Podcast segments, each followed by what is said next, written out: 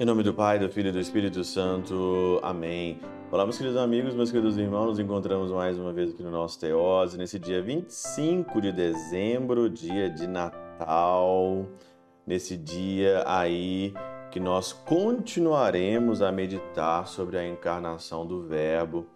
E eu gostaria, nesse sábado aqui, né, nesse, nesse sábado de Natal, nesse dia 25, eu queria meditar o Evangelho do dia que é o Evangelho clássico de João no capítulo 1 e principalmente no versículo 14. Et verbum carum factum est. E o Verbo se fez carne e habitou entre nós.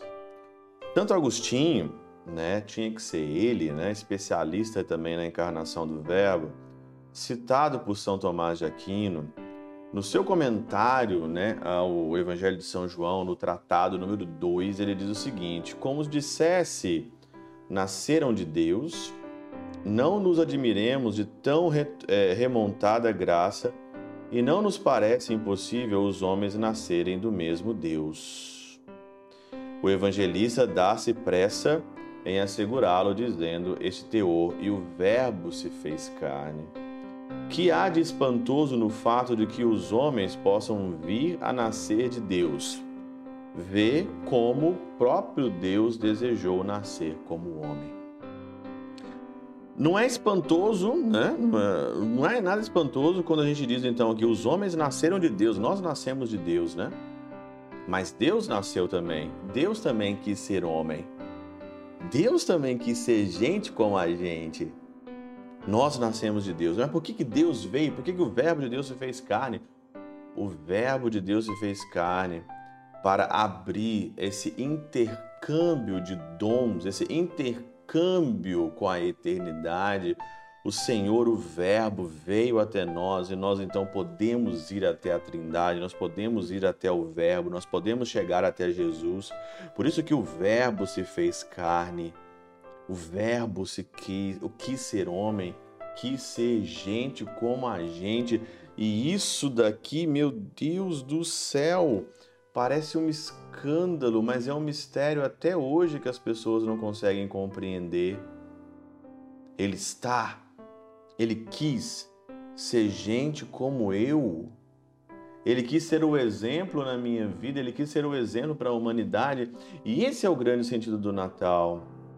O grande sentido do Natal é o Verbo que se fez carne e colocou o homem numa condição de alcançar aquilo que é eterno, de alcançar aquilo que é celeste. Antes, pela, sem a encarnação, seria isso impossível. Existe uma barreira, um abismo grandioso entre o céu e a terra, mas Jesus ali, quando ele assumiu de fato Forma-me um corpo, né? Hebreus no capítulo 10, envia-me, eu irei, eis-me aqui.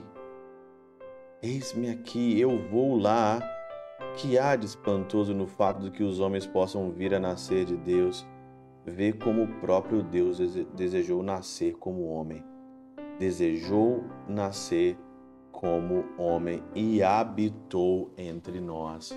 Uma outra passagem interessante, São João Crisóstomo diz o seguinte, né?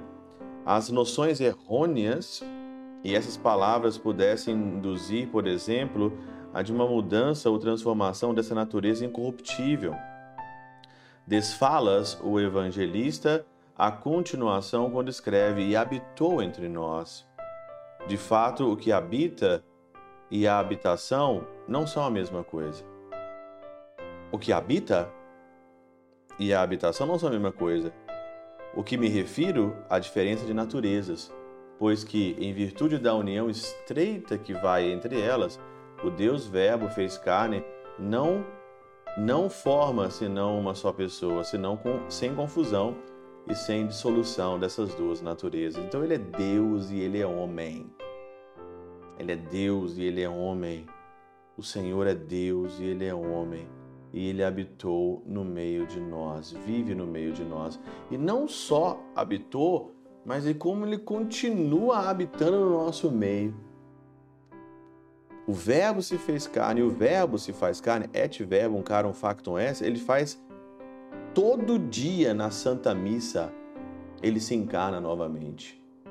O padre, na missa tridentina, no último evangelho, ele faz esse evangelho de João no capítulo 1, de 1 a 14. Ele lê no final para dizer o quê? O Verbo se fez carne em toda a missa, em toda a Eucaristia, e ele está no sacrário.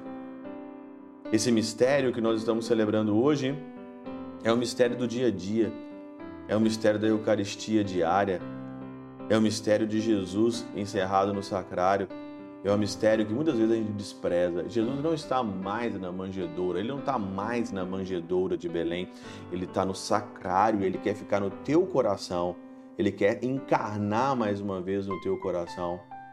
Por isso que não existe nada maior do que a missa. Por isso que não existe nada maior do que a missa. A missa é o Natal. A missa é a encarnação todos os dias. Ai, eu não estava lá, eu não estava presente, eu não vi a encarnação do Verbo. Mas você vê a missa todos os dias. E a missa é a encarnação do Verbo.